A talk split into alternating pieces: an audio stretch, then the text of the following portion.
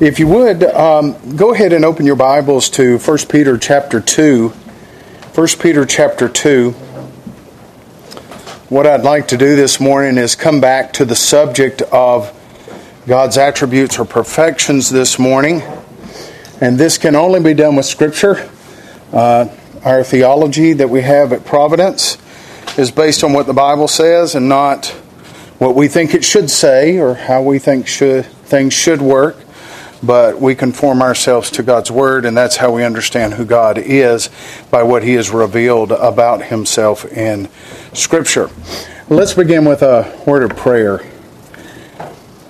Father, we thank you for your love to us. We thank you for your faithfulness to us, Lord, even when we are not faithful. Uh, your compassions, your mercy, your grace, and the depth of each of those perfections of yours towards your own uh, is just immeasurable, and they are infinite. And so we thank you for who you are. Help us this morning, Lord, as we continue to open up uh, your perfections, your attributes, that you would give us understanding, Lord, that it would expand our understanding of who you are, knowing that it is still extremely limited and you are far greater than any tongue on this earth could express. So we give you this time together and ask that you be glorified and honored in it. And we ask all these things in Christ's name. Amen. As I just mentioned in our prayer, our understanding, even with the Word of God, is extremely limited. We are finite creatures, and so we can only handle so much. And sometimes, just as Eric was talking about, you have God's sovereignty and man's responsibility. You come to that paradox within God with every attribute that we really study, with every doctrine that we study. There comes that point where we just have to let God be God and we can't really figure out the nuances of it all and put it all together. And I think, in a very real sense, we won't be able to do that in eternity as well uh, because we will be blown away by the person of God. So, what we're really seeking to do when we're talking about God's perfections, God's attributes, is to describe the indescribable. And these attributes of God are His characteristics. They are the various aspects of His essence or His nature, what He is. And I do prefer the use of the word perfection over the term attribute. And we get this word perfection out of 1 Peter 2 9. So if you will look at that, but you are a chosen family, a royal priesthood, a holy nation, a people for God's own possession, so that you may proclaim the excellencies of Him who has called you out of darkness into His marvelous light.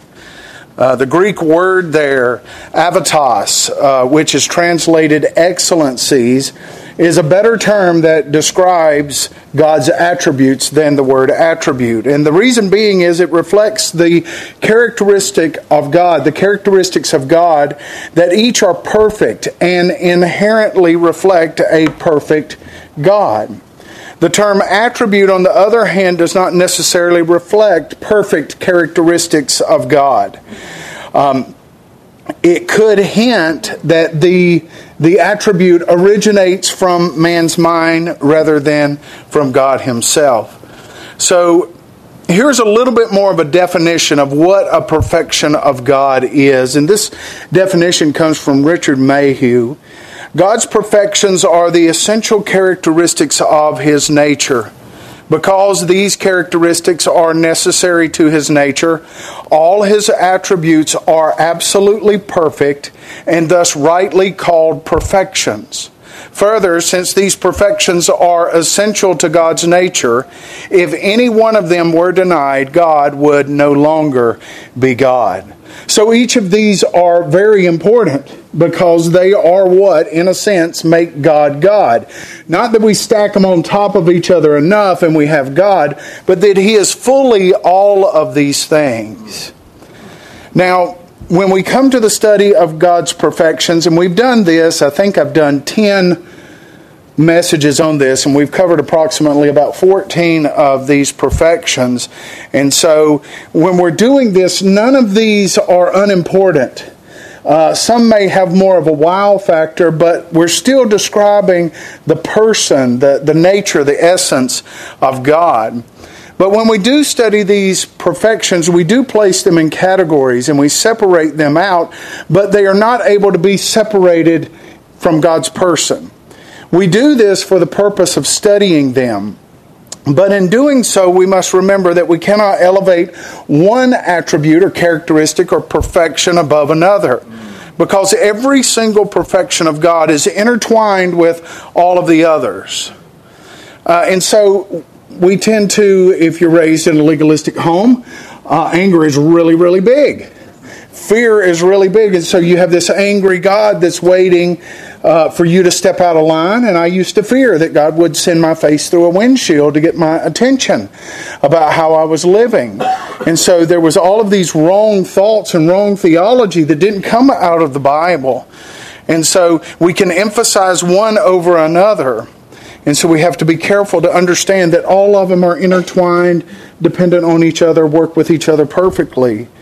But we place them in categories so that it helps us better understand. And I've chosen to group them in the communicable and incommunicable categories. Communicable perfections are those that God shares or communicates to us. Obviously, not to the depth and degree that God has, but to some degree, such as God is love. Uh, we can all love, although it is not like God's love, but we can love. The other category is his incommunicable perfections. And those are attributes or perfections that God does not share or communicate with others, such as God's aseity. No other being shares in this at all in any way. The perfection of being is that he is independent of all things and needs nothing. That he is the only one who possesses being or life within himself that is, um, that if God did not, if He was not, did not possess this independence, this uh, being within Himself, then there could be nothing. Because there has to be something outside of it all that started it all. And it has to be one that is eternal, that has life, that's not bound by space nor time to create space and time. And so, and this, if you get into it, as we have taught on before, it destroys the false religion of macroevolution. And even each of those categories, when we're talking about incommunicable and communicable, they can be broken down into further categories themselves, such as what we will be looking at today in the communicable area. Under communicable perfections, there are perfections of God's being. There are mental perfections, moral perfections, and perfections of purpose. And for our study today, I want to look at two attributes, uh, two perfections of God's being. And these categories are not hard and fast. You will read some theologians and you will find that they will place the ones that I'm going to talk about today in the incommunicable uh, categories. But I place them in the communicable category. And Steve Lawson has said many times it is the same pie no matter how you slice it. So where we get our categories from really uh, doesn't matter. Now, the perfection that we will be studying today, the perfections, uh, is God's spirituality and invisible, invisible, invisibility. So let's begin with spirituality. I have the privilege, if you'll just go ahead and turn to John chapter 4. John chapter 4. And while you're turning there, I have the privilege to teach several Bible classes, and one of them is a Bible doctrine class. And each year that you have a class, you have classes with personalities. Each class has its own personality. They have different levels of understanding. Uh, and you have to sort of feel that out at the beginning of the year to know how far you can take them. Some classes, we just work with the basics all year long, all year long. And then there are other classes where you can move beyond those things into deeper levels. Uh, and so I've had classes where the majority of the students just simply didn't know anything or they were very confused about things. They had brought in all of these different religious things and thoughts and ideas into their life and they couldn't sort those things out. And in those classes, you get all sorts of questions. And I urge those kids to ask questions. I don't care what the question is, to ask questions. And so you get, in those types of classes, you get some more unique questions than you would get in some of the other questions, like, what is God made of? Is he made of flesh and blood like we are? And from a general reading of Scripture, we understand that he is not those things. Or they may ask, what material form is his being? What is, what is he made up of? Is he pure energy? Or is he just pure thought and nothing more? But what the Scripture tells us is that God is none of these things. If you'll look at John chapter 4, look at verse 24 there. it makes it clear that God is spirit. And those who worship him must worship in spirit and truth. We are told here by Jesus Christ that God is a spirit. And what is taking place in this passage is Jesus is speaking at the woman at the well in Samaria. We talked about this just a few weeks ago, and the discussion is where should people be worshiping God at? And Jesus makes it clear that true worship of God does not require that a person be in a specific place, like Jerusalem or Samaria.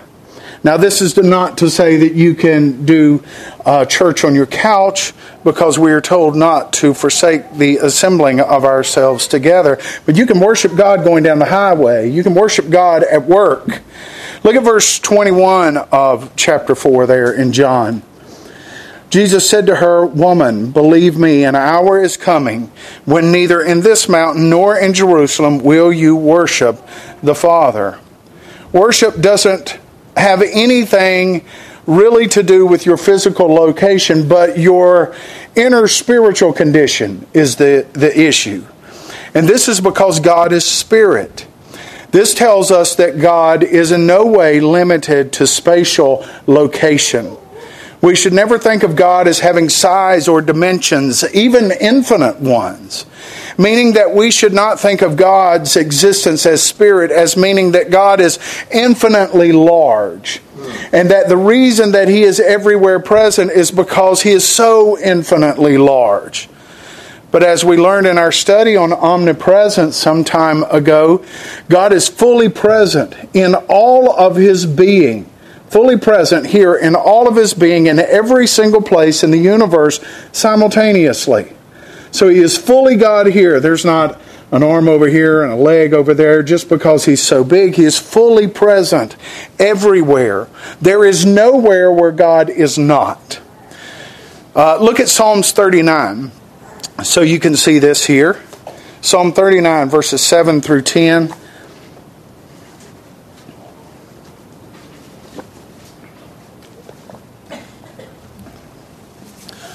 Psalm 39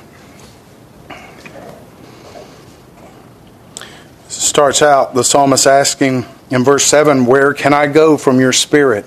Or where can I flee from your presence? If I ascend to heaven, you are there. If I make my bed in Sheol, behold, you are there. If I lift up the wings of the dawn, if I dwell in the remotest part of the sea, even there your hand will lead me, and your right hand will lay hold of me. Nor should we go to the other side of the extreme and think God is small, that the universe can surround him or contain him. What did Solomon say in 1 Kings chapter 8 verse 27? But will God truly dwell on the earth? Behold, heaven and the highest heaven cannot contain you. How much less this house which I have built? So we cannot think of God rightly when we think in terms of space. But we can, to some degree, understand that his, exer- his existence is as spirit. And God takes this pretty seriously. I want you to understand that. Turn with me to Exodus chapter 20. And the reason he takes it so seriously is he forbids people to think of his very being as similar to anything in the physical creation. He doesn't want you thinking about anything that might represent him.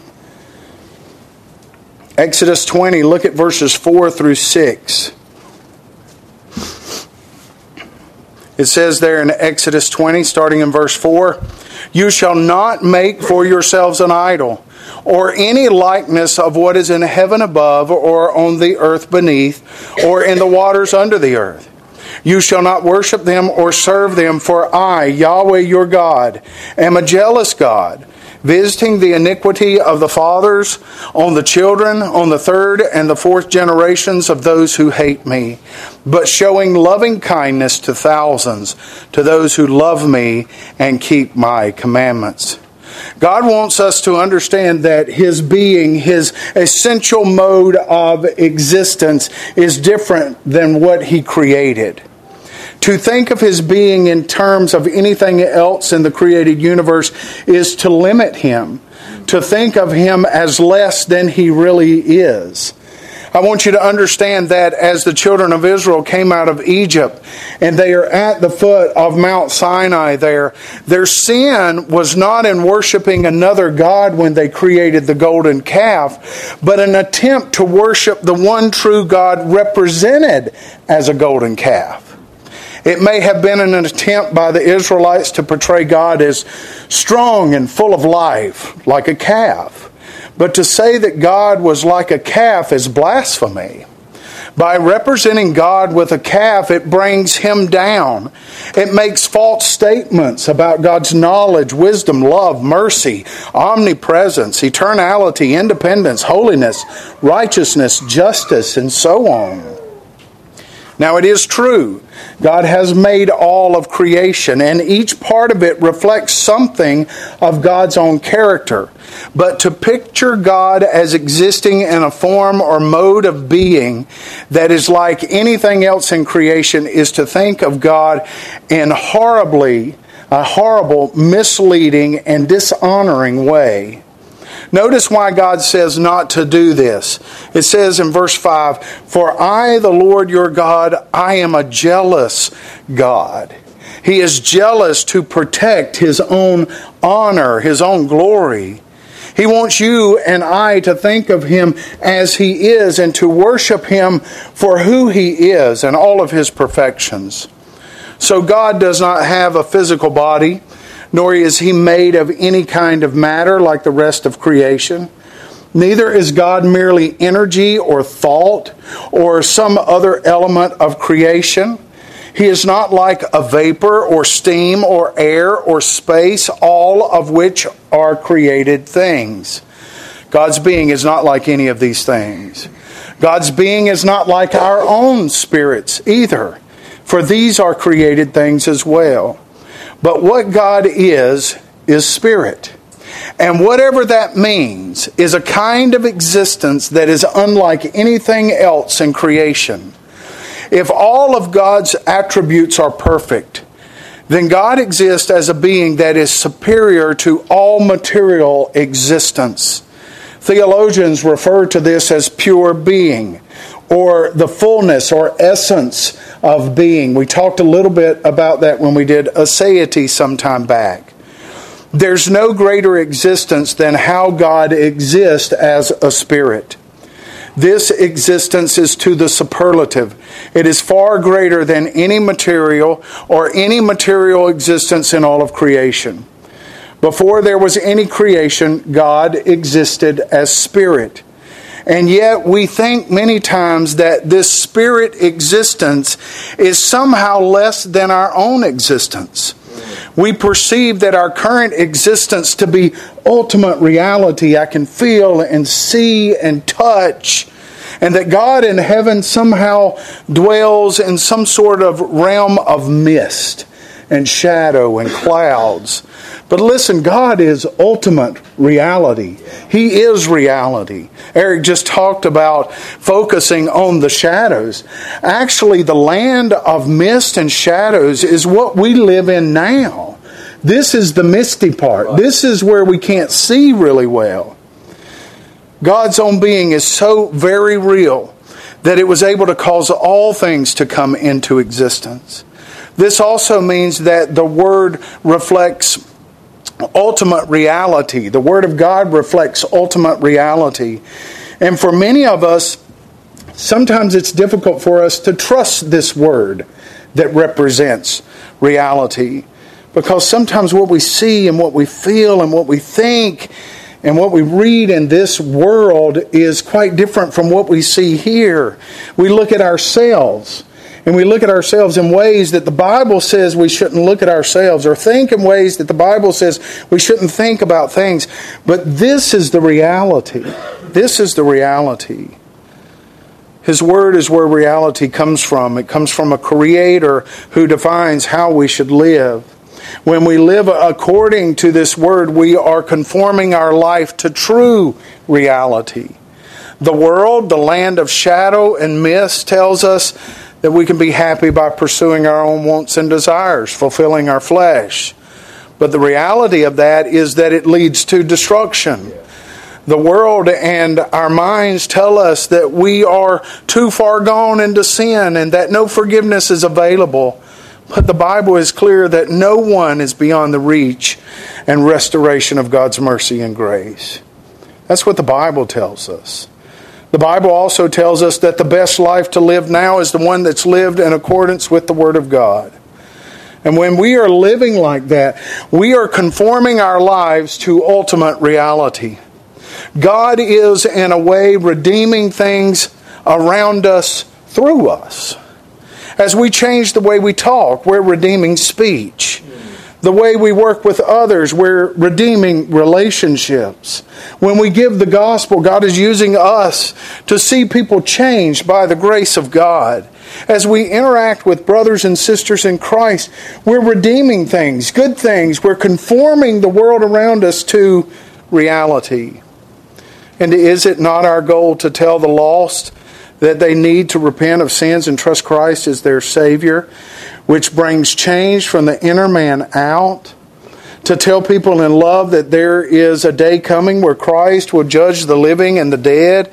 That's reality. That's reality. In this world of shadow and mist, they sell you snake oil, such as evolution, a fairy tale for adults.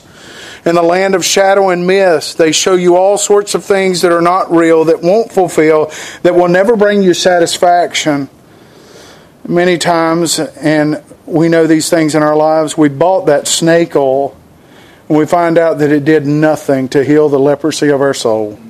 Only Christ can do that. So, God is ultimate reality. His Word defines what ultimate reality is. And following it, obeying it, is to conform our living and our lives to God's reality. So, we've been talking about how God is Spirit. So now let me, that I've described this, let me define God's spirituality. God's spirituality means that God exists as a being that is not made of any matter, has no parts or dimensions, is unable to be perceived by our bodily senses, and is more excellent than any other kind of existence. At this point, it's usually the time when you get the question so why is God's being this way? Why does he exist as spirit? And the only real answer to that is that there is no greater way in which he could exist. It is the most excellent existence possible. This is a form of existence far superior to anything we know. And so you may be saying to yourselves, why then would we be categorizing this as a communicable attribute? It would seem that this should belong in the incommunicable category. And I think you will find some that definitely put it in that category, which would be appropriate since God's being is so different from ours. But the fact still remains that God has given us spirits in which we worship Him. John 4 again. Look at John 4 24 again.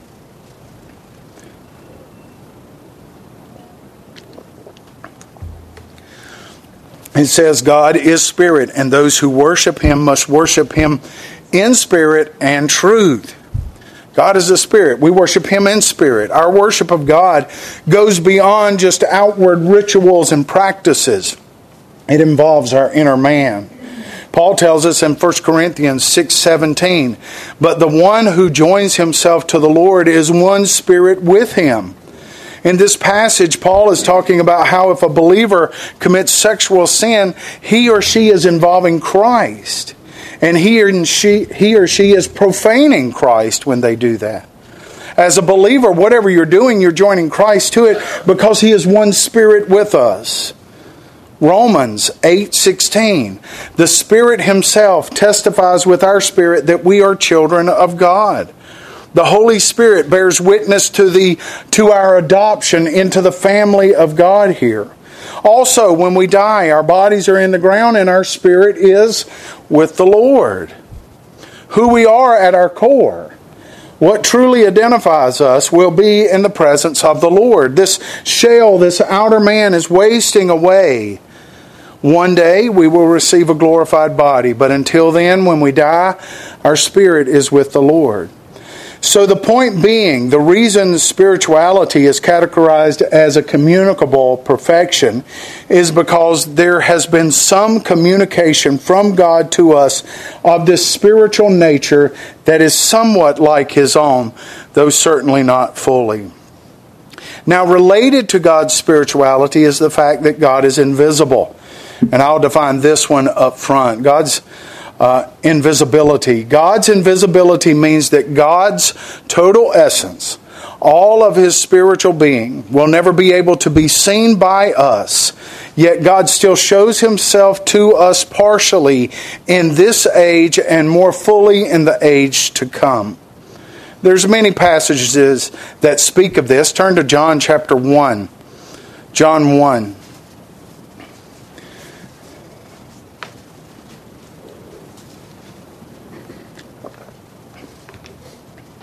And look at verse 18. God is invisible. He's not able to be seen. It says in John 1:18, "No one has seen God at any time. The only begotten God who is in the bosom of the Father, he has explained him." Just a few chapters over in John 6, 46. John 6, 46. It says there, not that anyone has seen the Father except he who is from God. He has seen the Father. Uh, Paul gives the following words of praise in 1 Timothy 1:17 to the king of ages immortal invisible the only God be honor and glory forever and ever amen in 1 Timothy 6 15 and 16, it says, He who is the blessed and only sovereign, the King of kings and Lord of lords, who alone has immortality and dwells in unapproachable light, whom no man has seen or can see, to him be honor and eternal might. Amen. John says in 1 John 4 12, No one has ever seen God. In addition to this, there is the fact that we do not see God today with our physical eyes. We may perhaps wonder why God has decided to remain invisible to us in this age. But we should realize at least two benefits to this. God's invisibility means that God Himself decides to whom He will reveal Himself to. It says in Matthew 11 27, No one knows the Father except the Son, and anyone to whom the Son chooses to reveal him. Number two, God's invisibility means that we must daily, intentionally seek after fellowship with Him and not take it for granted. Jeremiah 29 13 says, You will seek me and find me when you seek me with all your heart. We must remember that each of these passages were all written after events in Scripture where people saw some outward manifest, manifestation of God. For example, uh, very early in Scripture, we read in Exodus 33 11, Thus the Lord used to speak to Moses face to face as a man speaks to his friends. Yet God told him in verse 20 of that same chapter, You cannot see my face, for man shall not see me and live. Nevertheless, what did God do? He caused his glory to pass by Moses. He hides him in the cleft of the rock, and then God let Moses see the afterglow of God as he passed by. But my face will not be seen. That's in Exodus 33 21 through 23. This sequence of verses and others like it in the Old Testament indicates that there was some sense in which God could not be seen at all. But there, there was also some outward form or manifestation of God which, at least in part, was able to be seen by man. It is right, therefore, to say that although God's total essence will never be able to be seen by us, nevertheless, God still shows something of Himself to us through visible created things. This happens in a variety of ways. When you say something or describe something, what do you do with that? When somebody's talking to you and they're describing something, you're picturing it in your mind, are you not? You go, it goes right into your mind and you start forming pictures of what it is. So when we talk about and describe God, what are we to think of God? We must think of Him somehow because that's the way we're wired. God understands this, and what He does is He gives us hundreds of different analogies taken from our human lives or from the created world. And there is this huge diversity of analogies from all parts of creation that reminds us that we should not overly focus on just one or two analogies, but looking at them as the whole helps us somewhat in a visible way. Let me tell you what I mean. Genesis 1:27 it says and God created man in his own image. Now, not in invisible spirit like he does in his essence, but there is a sense, some way in which we are created in God's image. In the image of God, he created him, male and female, he created them. Also, Psalm 19:1, the heavens are telling of the glory of God, and the expanse is declaring the work of his hands. Romans 1:20 For since the creation of the world his invisible attributes both his eternal power and divine nature have been clearly seen being understood through what has been made so that they are without excuse. So these things that I've just talked about are not God, but it does reveal something about God to us. Look, if you look around you, you will see the fingerprints of God everywhere. If you look at your fellow believer, you see the fingerprints of God on them. Even those that are unsaved are created in God's image. The expanse, the heavens, the stars have the fingerprints of God all over them. The creation, what we have here on earth, reveals the perfections of God, His power, and His nature although those things are not Him, they do, in a sense, reveal things about Him. Also, when we read the Old Testament, we see a number of what is called theophanies. A theophany is the appearance of God. And these theophanies took place in various visible forms to show himself to people. He appeared to Abraham, Jacob, the people of Israel. He did that as a, as a cloud by day and a pillar of fire by night. He spoke to the elders of Israel, to Manoah and his wife in Judges 13, and Isaiah and Isaiah chapter 6, and others. But a much greater visible manifestation of God than these of the Old Testament theophanies is found in the person of Jesus Christ himself. Look at John 14 9. John 14 9.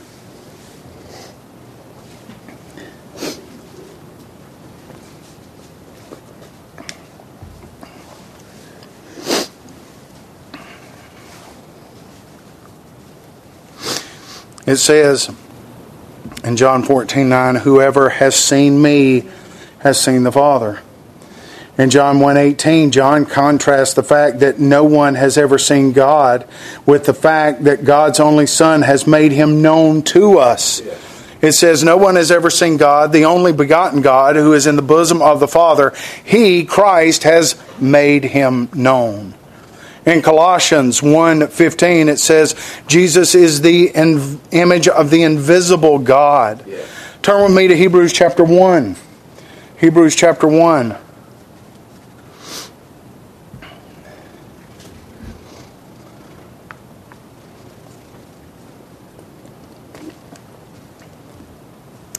Looking at verse 1 in Hebrews chapter 1. Verse 1 God, having spoken long ago to the fathers in the prophets in many portions and in many ways, in these last days spoke to us in his Son, whom he appointed heir of all things, through whom also he made the worlds, who is the radiance of his glory and the exact representation of his nature and upholds all things by the word of his power, who, having accomplished cleansing for sins, sat down at the right hand of the majesty on high. In the person of Jesus, we have a unique, visible manifestation of God in the New Testament that was not available to the believers who saw theophanies in the Old Testament. But how will God, how will we see God in heaven? That usually comes will we be able to see and know all of him? Well, the short answer is no. But will we see and know him better? Absolutely. It says in Psalm 145, verse 3, His greatness is unsearchable. That means even in eternity. But the scriptures also indicate that we will see God Himself. Matthew 5 8, Jesus preaching on the Sermon on the Mount said, Blessed are the pure in heart, for they shall see God. We will be able to see the human nature of Jesus, for he is in a body now and throughout eternity. But it is not clear in exactly what sense we will be able to see the Father, or the Holy Spirit, or the divine nature of the Son. The nature of this seeing God will not be known to us until we reach heaven. But whatever we see will not be an exhaustive vision of God, for we are still finite and He is infinite. But it will, whatever we see, will be completely true and clear. It will be a real vision of God. Turn again uh, to 1 Corinthians. I want you to see these things as when we flip all over the place. 1 Corinthians 13, verses 9 through 12.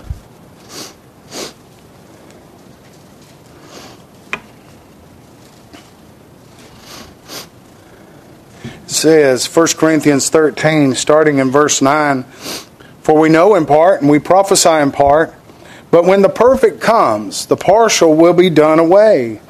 When I was a child, I used to speak like a child, think like a child, reason like a child. But when I became a man, I did away with childish things. For now we see in a mirror dimly, but then face to face. Now I know in part, but then I will know fully, just as I also have been fully known. Paul here is illustrating what happens when the perfect comes. In their earthly lives, all Christians are children compared to what we will be when we are perfected in heaven. Perhaps Paul was comparing his present spiritual state to his boyhood as a child. A Jewish male was considered a boy up until his bar mitzvah, which means son of the law, after which he was considered a man. One moment he was a boy, the next moment he was a man. Our perfection in Christ will be a type of spiritual bar mitzvah, a coming into immediate, complete, and eternal spiritual adulthood and maturity. At that moment, everything childish will be done away with all immaturity, all childishness, all imperfection, and all limitation of knowledge and understanding will be gone forever. In this present life, even with God's Word completed and the illumination of the Holy Spirit, we see in a mirror dimly. In our present state, we're not capable of seeing more. We can grow in our knowledge and understanding of God, but not like it will be when we are there. But when we enter into the presence of the Lord, we then will see him face to face. Now we can only know in part, but then we shall know fully, just as we also have been fully known. So, although we will not completely see and completely know, we will know much more than we know now, and we will see much more of God than we see now. I think the most remarkable thing is the close fellowship that we have with God. And that's what is really being emphasized when we talk about being face to face with God. Because God is an invisible spirit. Does he have a face? No, he doesn't. So, what that's emphasizing is this fellowship. Listen to Revelation chapter 22, verses 3 or 4. It says, And there will no longer be any curse, and the throne of God and the Lamb will be in it, and his slaves will serve him, and they will see his face, and his name will be on their foreheads. People will still be human, and therefore, and it will be the greatest existence a human can experience. And so, therefore, we still have this finite form, and we're not God. So, there there is lack there. We're not even close to God, even in our glorified state. Yet in heaven and in the eternal state, believers will not have any corruption caused by indwelling sin.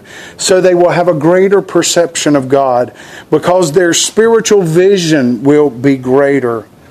The statements about seeing God in His face in the future should be interpreted as relating to a comparatively greater spiritual vision of God's revelation of Himself, not an actual physical vision of His essence. In the eternal state, the believer's spiritual perception of God will reach beyond what physical senses can see. In Scripture, God's face is an anthropomorphism a human term to help us understand God, but God does not have a face. So, this face of God is not his essence. When we realize that God is the perfection of all that we long for or desire, that he is the summation of everything beautiful and desirable, then we realize that the greatest joy of the life to come is that we shall see his face and experience the closeness, the, the personal relationship and fellowship that that implies. This seeing of God face to face has been called the beatific vision, meaning the vision that makes us blessed or happy. To look at God changes us and makes us like Him tells us in 1 John 3 2, we shall be like him because we shall see him as he is. This vision of God will be the culmination of our knowing God and will give us full delight and joy for all eternity. It says in Psalm 16:11, "In your presence there is fullness of joy; at your right hand are pleasures forevermore." Listen, do you know this God? Do you know this God, the one and only true God? Will you dwell in His presence forever and experience that joy? Will you enjoy His love, His presence? The only way is through Jesus Christ. Jesus says in John 14, 6, Jesus said to him, I am the way and the truth and the life. No one comes to the Father but through me. Christ is the door to being in God's presence forever. Make sure you know Him. Make sure you know Him. Let's pray. Dear Heavenly Father, thank you for this glimpse that you give of us of yourself. And I pray, Lord, that it will increase our knowledge of you and our understanding of you, that it will increase, increase our praise on our lips and the thoughts on our mind will dwell on you, Lord, and that we long to see see you in a much greater way, to experience your presence in a much greater way, for you will be with us. We thank you for your promises. And we know because of your character laid out in Scripture for us that you will do exactly what you have said you will do. Lord, I pray for one that may not know you that they need to know Christ. They need to repent of sins and put their trust in Christ that He will save them, that He has taken away their sins, and that the moment they die, He will keep them from that wrath, will catch them, and place them in God's presence. We thank you for your truth. We ask all these things in Christ's name. Amen. You are dismissed.